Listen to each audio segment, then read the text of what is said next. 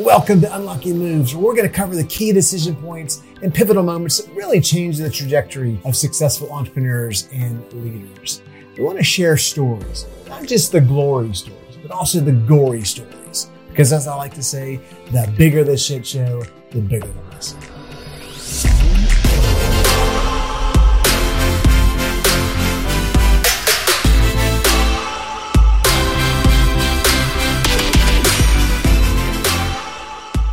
Speaking of shit shows, my guest today is Mathias Ihlenfeld. I'll let that hang for a second. In all seriousness, my guest today is Mathias Ihlenfeld, who is co-CEO of Woom, which is a, an amazing company that spends, I think, most of its lifetime on the Inc. 5000. And uh, but Mathias, I want to start with you started your career, most of your career in consulting as a management consulting with IBM and then SAP how the hell does that translate to uh, running a children's bike company? Well, that's uh, that's uh, certainly one of the one of the big um, big moves that I had. Uh, you know, is is to be able to pivot and and and move into a new career. You know, I I you know I I, I was fairly successful in, in doing my consulting work, you know, a lot of SAP work, and I was working with clients to support them with their solutions. And and it was just pure luck and being at the right place at the right time. Awesome. As you see, uh, my guest today is Mathias Ihlenfeld, who's not only a good friend, he is co-CEO of Woom, which, as I said, is a, a very fast-growing children's bike company uh, now in the U.S. Uh, he brought uh, the concept over from Germany when his brother and, and co-founder uh, started the company.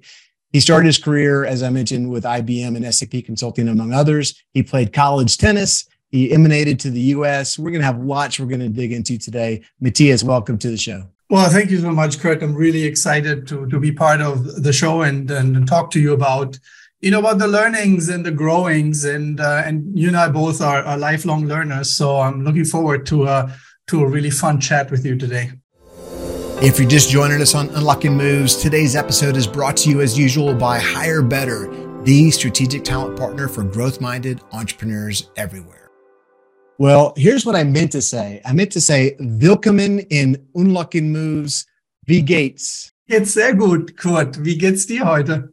That's about all the German I know. I had a German exchange student for a year, and I spent uh, four semesters in college uh, learning German. I think that's all I retained, by the way. That's okay. That's okay. After spending almost 30 years in, in the US, it's it's kind of funny. Sometimes I have to do podcasts. So I'm doing podcasts or investor meetings in, in, in Europe, obviously in Vienna. And the and then I have to, you know, I'm talking in German and then it's coming over uh, as, as Denglish, you know, they call it the Denglish. So it's like this German English uh, version of Mathias. So I for sure be quite, quite happy to talk with you in English today, Kurt. Well, you probably can't make anybody happy. Either you have too much of a German accent for people like me, or you have too much of an English accent for people back home. Yeah, absolutely. Absolutely. Yeah, for sure. Hey, Mathias, I want to dive into the Woom story because it is such an amazing story. Can you uh, give us uh, your two minute overview of of, uh, of how it came about and, and really where you what got you here? Yeah, I think you talked about it a little bit earlier about my consulting uh, uh, uh, path and career. You know, I've been doing SAP and IBM consulting, and I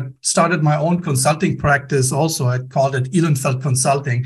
So I'd been doing that for for three years, and I was just lucky, like I said, to in 2013 my brother Marcus and his partner Christian Bezdeka started Woom in a small garage in Vienna. And one of the first bikes that they built by hand in their garage, they sent it over to me as a birthday present for my son Luca. And as soon as I saw the bike in 2013, I knew it was going to be something special.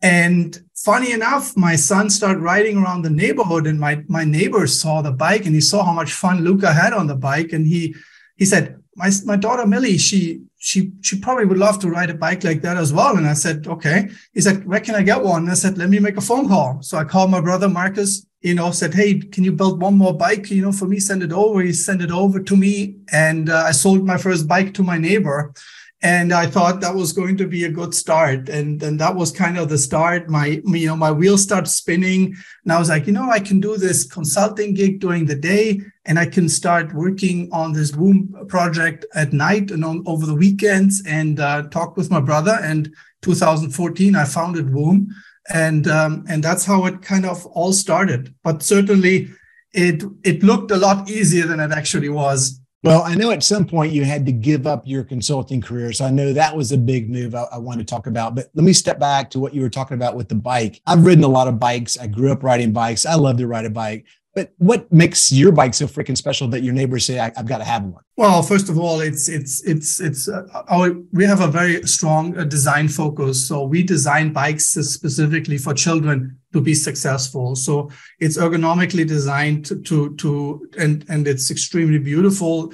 But not only that, it's also extremely lightweight and it has all the features that the child needs to be successful. So we spend a lot of time in in refining and defining that bike. And, and really, our customers say we, we don't sell bikes, we sell smiles. And, and when children get on our bikes, we guarantee them success. So that's a little bit different than what was uh, on the market because what was on the market was adult bikes, basically. They were shrunken down to kids' bikes and they were heavy, clunky, and they didn't do the job. So we revolutionized the kids' bike and our success shows and proves that we're on the right path you guys have done such an incredible job. Let me, let me touch on that for a second. Uh, as I re- recall, uh, there the first iteration or the first for the new bike rider, it doesn't have pedals.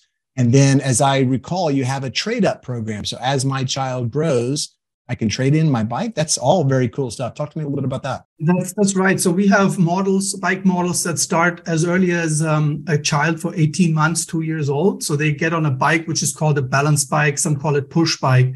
So they learn how to basically balance, and we also install a little brake so that that that 18 months, two year old learns how to balance the bike and also learns how to brake.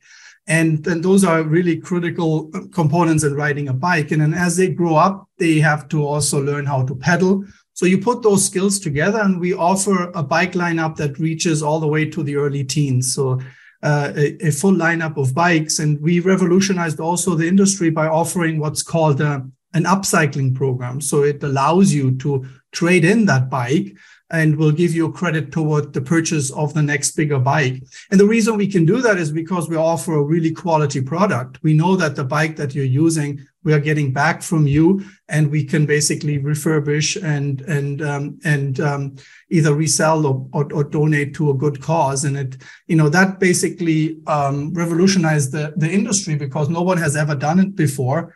Um, and it speaks for the value and the, the durability and sustainability of our bikes. That is so cool. Uh, Mathias, what I just heard was German engineering for your bicycle, which is uh, uh, first class for sure. Yeah, absolutely. And, you know, when we first came, when I first started this in the US, uh, you know, that was obviously a big factor for me. I was like, well, you know, I have a great brand and I have great pro- products. Um, but um, there were a lot of naysayers at first that said, well, you know, is this going to work? Are people going to pay a little bit more money for, for, for the quality? And uh, at first, there were a lot of doubters uh, because the bike is a little bit more expensive. But when you start looking at the value proposition of it and the resale value of the bike, uh, it it started, you know, the, the lights came on for, for for customers. But at first, there were a lot of people that said this isn't going to work in the US. So one of the things I want to do with this show, Mathias, is to uh, inspire other entrepreneurs to fight through those naysayers and those doubts. Talk to me a little bit about that. I mean, you're you've got a, your your brother and his uh, co- uh, co-founder had an idea. You brought it to the U.S. People said it would never work in the U.S. It's too expensive. You said, "Screw you, we're going to make it work." Talk to me about those early years. Yes, and then then I started this in 2014, and I sold 13 bikes. Hey, that's 13 times what you sold the first day.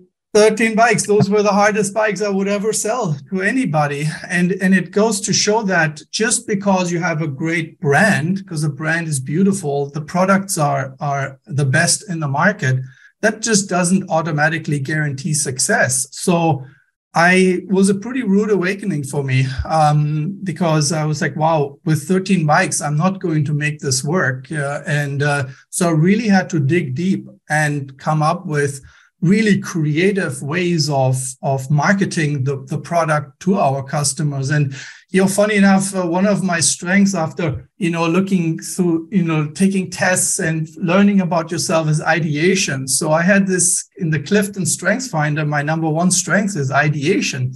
And now it makes sense because i had to come up with some creative ideas and solutions to this problem, which is I have the best product on the market, but nobody knows about it. So how can I make my target market, which obviously are families with kids between 18 months and 12 years old, how can I A, make them aware that we have the best product? And then B, how can I build trust with our customers that you are going to put your child on our product? And then C, which is the, the one of the bigger ones is how do I make sure that you trust me to or that you are able to buy this on the internet because back in the days we only sold this product over our ecom web shop. And so you had to buy something without having seen and touched it and um, and spend you know spend quite a good amount of money on it. So those were some serious challenges. And um, and uh, i ended up figuring it out. But uh, for sure those were those were rude awakenings early on for sure well, you can't leave me hanging on that. You're going to have to tell me what the two or three things you did to figure it out. And it might be related to what my one of my follow-up questions was going to be. You guys do so much in the community for families and for for kids, especially around the bicycling community. Are those related in any way? Yeah, for sure. For for me, it's actually a big part of my my personal value proposition. I'm I, I want to also give back to the community.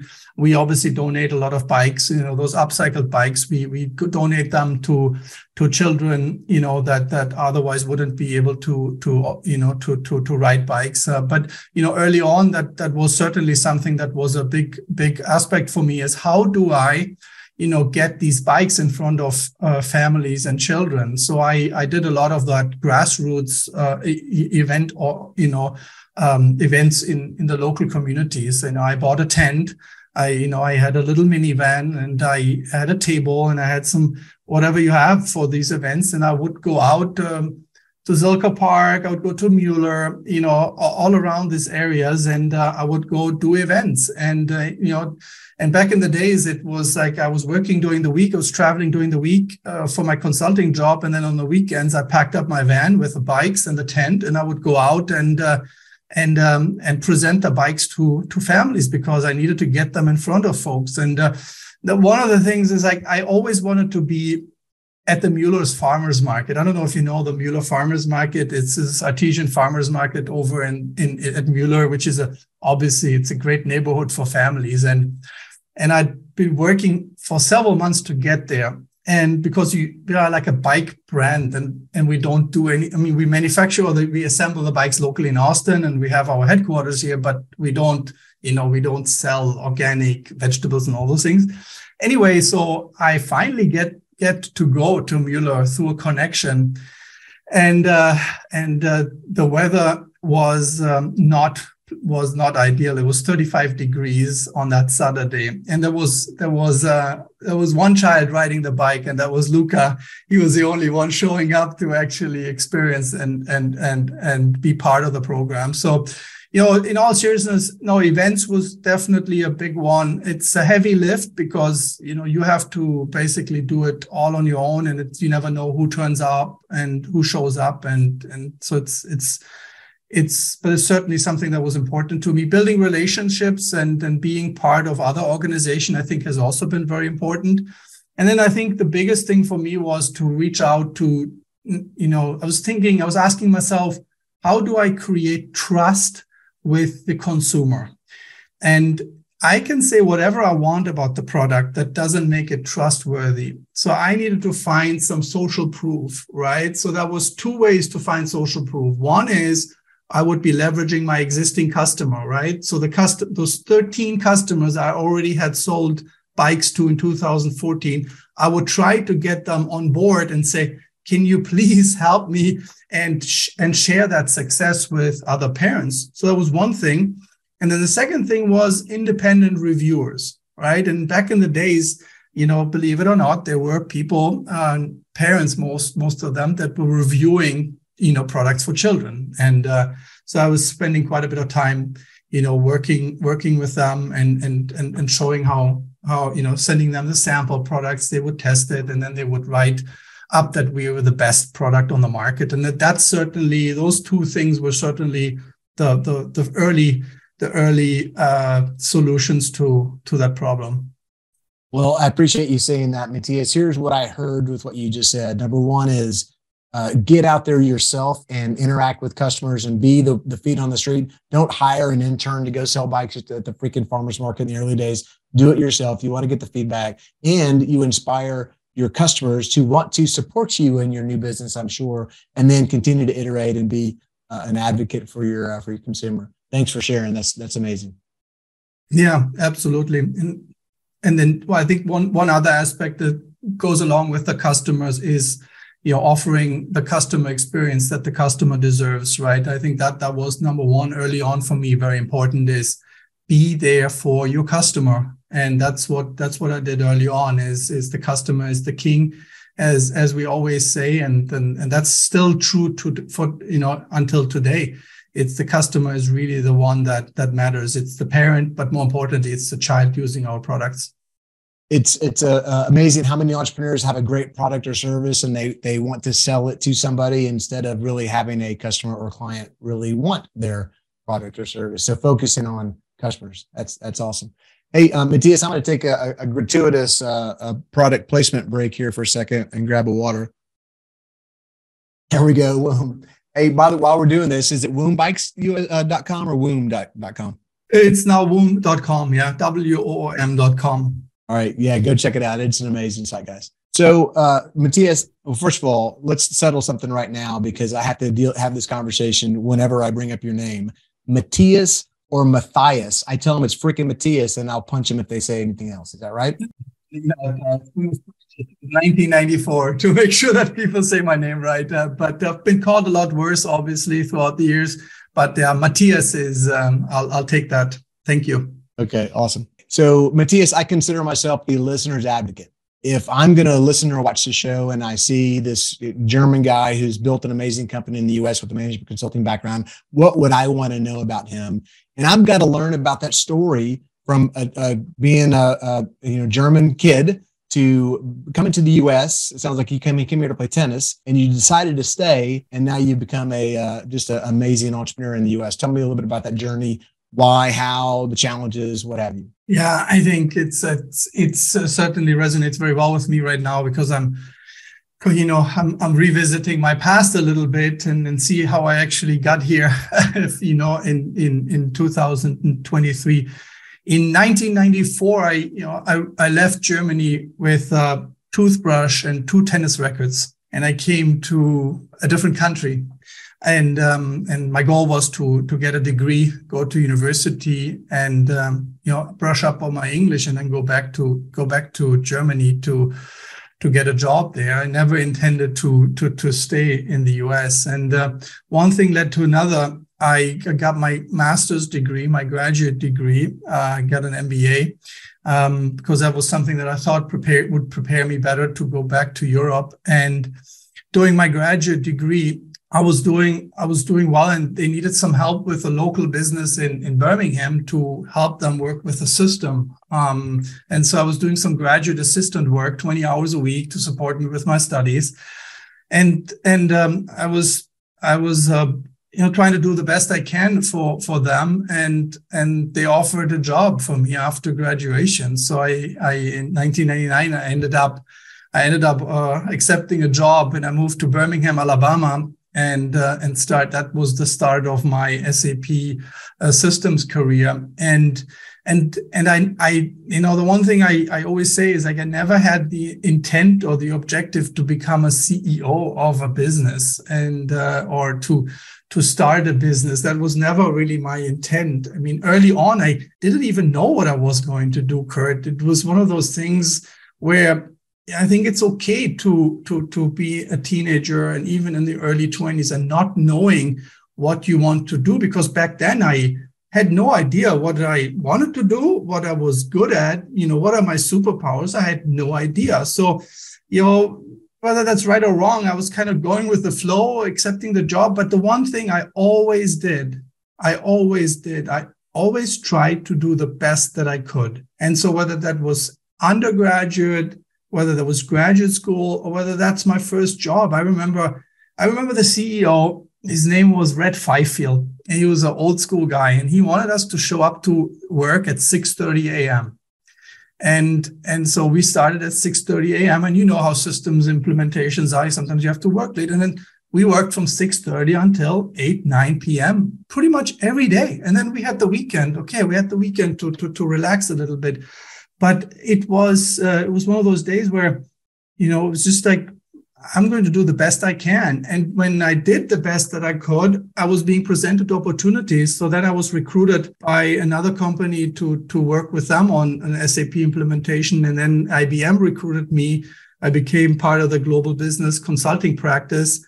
But throughout those 16 years of consulting, the customer was always at the top of mind for me. And I was always doing what I could to present the best option and the best solution for for my customers. There was even there was no doubt around it, and I and I'm still trying to figure out where that comes from, where that motivation comes from. Um, I think it's probably my upbringing, but um, but that's something that's near and dear to my heart. And I think when you work hard and when you do the best that you can, then opportunities will present will be presented to to me. I you know, in the last 20 years, whatever, I've, I've you know, talked to my brother about this the other day. I've never asked anybody for a pay increase. You know, it was just, it never dawned on me. I was just like, people are going to pay me for what, what they believe the you know what i'm worth or what the value is that i can pr- bring to them and that was always uh, what i wanted to do is i want to serve my customers whether that was consulting or whether that was now at and i hope the youth of america are, and germany are listening to what you just said right now uh, a the work mm-hmm. ethic but really i want to come back to what you said about not really knowing what you wanted to do but just just going and doing the best you could and there's so many uh, universities in the US now that are asking you to declare a major when you're 17 years old. They're asking you, what do you want to do? I'm 50 freaking two years old or whatever I am, maybe 54 now, but, and I still don't know what I want to do, Mathias. So uh, that's an inspiration for me. I hope it is for uh, kids. Um, there is one other thing that you touched on, or I want to come back to you on this story. Uh, can you first of all, this yes or uh, big or small? Was your your uh, town that you grew up in in Germany? Was it large or small? It was a super small town. It was about three thousand people in that small town. Yeah, and and uh, okay, so it wasn't a culture shock when you moved to Monroe, Louisiana, with the toothbrush and two tennis rackets. it, was, it was a huge culture shock. I mean, I I.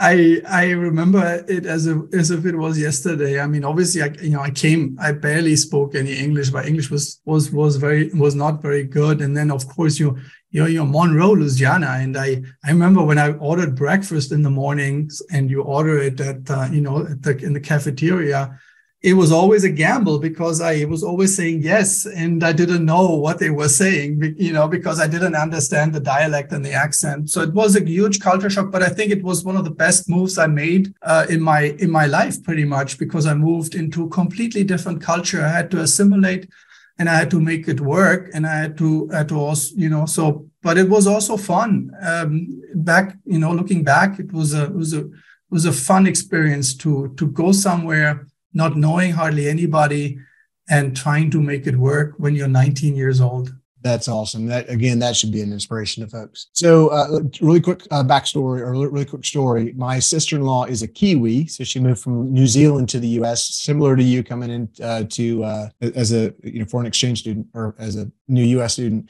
and she grew up on in a beach town and so she looked at the map of the us and she wanted to go to a place that had that was near the ocean and so the college placement people placed her in lake charles louisiana so not far from monroe where you are it is close to quote the water but there's no freaking beach it's a uh, if you're familiar with South Louisiana, it's freaking swamp. So I, I, thought that was a funny story. I thought you were going to say Port Aransas or Galveston or something like that. So that would be compared to Lake Charles. That's for sure. Yeah. Hey, uh, let me shift gears. I see amazing product placement in the view with Who's Your Mike back there. As you know, uh, wrote a book about uh, the employees you'll meet on your entrepreneurial journey. I want to dig into that a bit uh, with some of the characters or legacy employees that you've outgrown. And there's a few other like silver bullets that don't work out that you hire from the outside. I'd love your favorite uh, character from Who's Your Mike. And maybe if you could tell me about your Mike, if you don't mind. Yeah, back in my consulting career, I had plenty of techno Tims, you know, and but uh, but I think no, I think uh, you know who's your who's you know Mike is for sure uh, the big the big character at Woom, and it's funny because I had my Mike or Mike's and my brother. I just you know talked to him about this because it's it's related to organizational evolution, right? You're you you're you're going from a startup and you're growing. You have different phases and you have different players. You know participate in those different phases, and he has had his mics, and I had had my, I did have my mics as well. And then I think I think though what what's really also important to to to recognize is I wouldn't have been able to get to where I am today without my mic or without my mics you know and i think that's you know that's always very important to recognize is is is that this, this is this is not something you can do on your own. You need you need passionate dedicated you know uh, uh, uh you know even friends. You, you you early on you create also these friendships because you're you're working so intimately with with with your team members. And that's why that's why the concept of mike is is also a, a, a very a very valuable one for everybody because these most likely are your friends and you eventually have to move on from your friends and those are that was uh, those are the most difficult decisions you can make is because they also helped you with where you want to get to for sure so uh, that's definitely a big one yeah definitely a challenging conversation to have somebody who is so loyal to you and get get you where you are. And the reality is, who got you here may not be the right person or team to get you there. And just a tough concept, but doesn't mean they're bad people. It just means that you may have outgrown them. So thank you for sharing.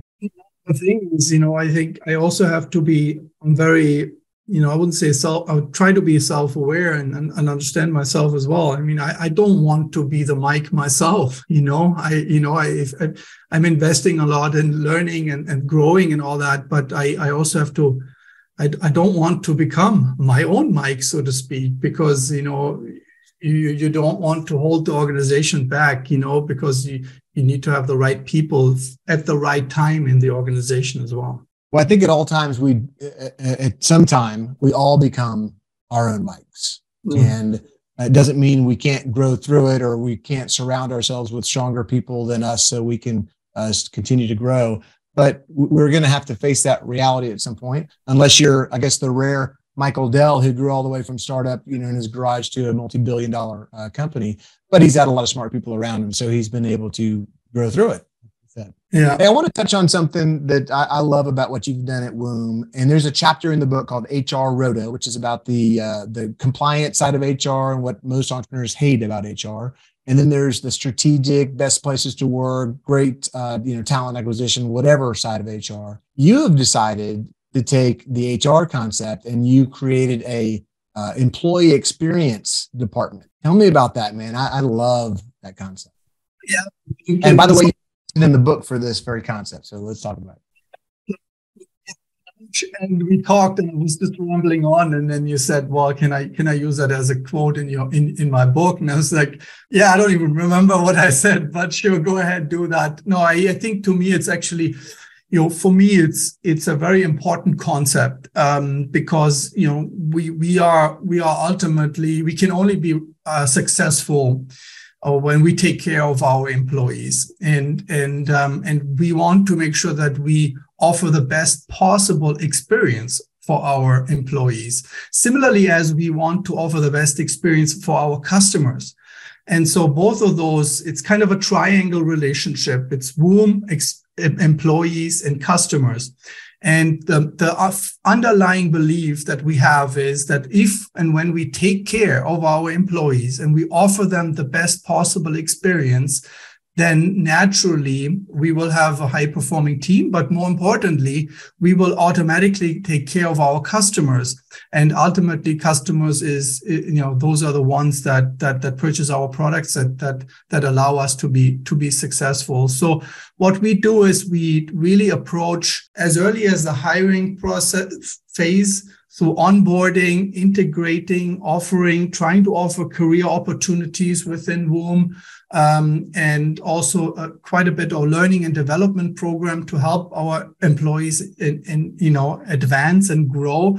Also asking for feedback we employee engagement sur- surveys but also uh, until we roll off our our employees whether they leave on their own or whether they leave um, you know, because we we decide that, but uh, supporting them afterwards. So it's a, it's the whole life cycle of of our employees, and it's something that that it's uh, really near and dear to my heart. And I'm extremely grateful and lucky to have a, an amazing leader in in April who's who's also um, supporting and implementing that globally now. So I'm really really proud of the team. Are we perfect yet? No, of course not.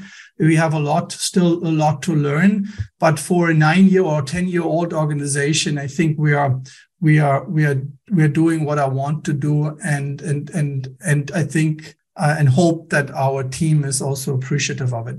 Mathias, I want you to know how uh, you, you should be very proud of what you've built. You should be proud of what you're doing there because that's uh, not many people are doing what you just described as far as creating that experience for their employees. But your employees who are happy are going to make your customers happier, and that's just how how it works. Keep your your team and your employees uh, motivated and happy. Thank you. Yeah, I appreciate the kind words. So, Mathias, the name of the show is Unlocking Moves, where we really try to uncover the key decision or pivotal moment that really unlocked the success of um, entrepreneurs and leaders. I'd love to dig into what one or two might be for you. And we may have already talked about some of them, but but let's go. Yeah, I, I think I think the, the the the one that was always um, top of mind was in regard to how I was going to finance the the business, right? And and I think you know I think that's one of those things. It's a it's a bootstrap business which is highly capital intensive. So, you know, when I started in 2014, I you know, I ordered, uh, you know, the first 500 bikes and then we were growing, you know, 300% year over year. At one point, we were on the Inc. 5000 that's growing 742%, uh, you know, in, in, in, in two years or so. And so the question always uh, was, how do I, how do I bootstrap? How do I finance this, this business? And, and that's where, that's where it's gotten really, um, you know, really, really tough for me because I, I didn't want to Uh, invite any investors in external capital. So in 2017, which was three years after I started, I, I approached you know multiple external like banks to help me fund the business. And I heard everything from it was always the same. It's like, oh, we love Woom, you guys doing amazing things, you have the best product. Yes, come over uh, and and yeah, we'd love to have you and present your findings. And then we were, you know, I was presenting the financials, and and then it's like, well, you know, you you sorry, you are, you know, you don't meet this ratio, and you don't do you you don't have enough profits, and you don't have enough equity, and all that. So it was a very frustrating frustrating time, and I was I got one rejection after another. It was it was really really um, challenging for me also mentally, and um, I remember there was one time where where I I had liquidated all of my 401ks, right? So my entire retirement accounts were liquidated. I maxed out all my credit cards. I had no more cash. I actually used to have a condo. I sold my condo, and um, and I had no more money, and I wasn't sure how I was going to make payroll and uh, that my you know my dishwasher at in my house broke and my and back then my wife was asking me it's like hey and the dishwasher is broken. You know we need to get the dishwasher fixed. And i'm like yeah i i know we need to get that fixed. And she's like well why can't we? And i'm like we just can't. And she's like well we can just charge it on the credit card right? And i said nah they're all maxed out right? And so i'm waiting for this to turn positive. Is it going to turn positive well, yeah, and uh, and um, and it, you know, and and and so it was a it was a, a big struggle at first, and that's when I when I knew I had to really really dig deep and become a, use my creativity again and and do what I had to do, and uh, I made some decisions to use some really crazy alternative financing tools. I you know, I used uh, I used the PayPal uh, you know credit facility that had an annual percentage rate of thirty point ten percent. Okay, oh my gosh, APR. I used that Amex financing. I used Shopify Capital financing. I used OnDeck financing, and um, and so I was able to make it work because I knew that if and when I pay and get the bikes in, I knew I was going to sell them. So it was just a matter of time to to get that to get that done. And then I was working with John on on really working on the financials. So I, I brought in John as a you know a, a great CFO to help me really a re, you know basically focus on all the financial you know ratios that that I needed to get financing, and I was and I was able to turn that around and get a $2 million loan in 2018 with, with the Green Bank. And, and that helped me, that helped me bridge the gap and continue to grow substantially. So uh, that those were those were really uh, painful times. I went to bed. I started counting the number of orders I got on the website, how much money I would get, and whether I could pay the bills. So certainly, certainly challenging time back then. Yeah. So bringing on a strong CFO and then being able to get a large line of credit from Green Bank were ultimately the big ones. But then just along the way, uh, figuring it out with uh, with some of the smaller facilities. Absolutely, yeah, yeah. Uh, I want the ever the audience to know, for the record, I've been trying to uh, get Mathias to allow me to invest as an equity investor for at least five years. So I, I think it it it uh, every pain that he went through, he deserves. So he knows it was certainly painful, but uh, yeah, we, we we turned the corner, so we're we're good now. I, I would have been a shark. You wouldn't want me involved in your company. No, I love what you're doing. Hey, Mathias, I like to ask this question as we wrap up the show. I want to know if there's any question that you think uh, people should ask you based on your background and experience, or maybe you kind of wish they wouldn't ask you. Yeah, I think for me, I think it's it's uh, many times I, I wish um, more of my team would um, would ask more about what it means to really be an entrepreneur and to start a business. And I think I think uh, I'm with the hope of you know I was joking about this the other day. I was like hoping that everybody that works somewhere would have been able to run their own organization or their own business, at least start one to see what it takes because it's it's just that experience that I think is extremely important because you need you need this bidirectional empathy. And sometimes, you know, we as leaders have to have empathy for our employees and our teams. And, and I think that would maybe create also some empathy the other way around to say that, look, you know, oh, Mathias, you know, he, he he's really acting in the best interest of, of Woom. And it's basically maybe because we has experience of having started this organization. And I think that's something that I wish, you know, you know, wish everybody had the chance to or the opportunity to to start their own business and go through those learnings because it's it's it's a great opportunity to to to learn and grow and understand what it takes to actually run a business. I love the uh, the mindset of, of, trying to create your own entrepreneurs from your company. And Side Hustle Sam is a great chapter in the book that could talk a little bit about uh, yeah, I do have I do have a couple of side hustle Sams as well, and and to to be frank, I I try to support them as much as I can because I do believe that that um, that we know that we can't hold, especially entrepreneurial uh, personalities, we can't hold them um, forever because we know they have the drive to do things on their own. So I, I often make myself available or talk with them and help them and coach them because you know because I want them to experience that as well and and it could could be a great opportunity for them. Man, that's uh, very very cool and a great lesson for other entrepreneurs. Don't dissuade your potential entrepreneurs from doing it, but support them and maybe keep them as an employee as they continue to pursue their career. And sometimes those side hustles, you can become an investor and, and we all win. So that's right. Hey, yes. On that note, we're going to wrap this puppy up. I'd like everybody to please go to YouTube, like and subscribe, and uh, same with anywhere you subscribe or anywhere you get get your podcasts. Uh, go check out Unlocking Moves. Mathias Ihlenfeld, thank you so much for being here. Uh, really appreciate you. Tschüss. Thank you so much, Kurt. It's been a blast as always. If you're an entrepreneur and you think you might have outgrown a member of your team, or maybe you've got a mic, as we talked about in Who's Your Mic Check out this quiz at who'syourmic.com slash quiz. That's who'syourmic.com slash quiz.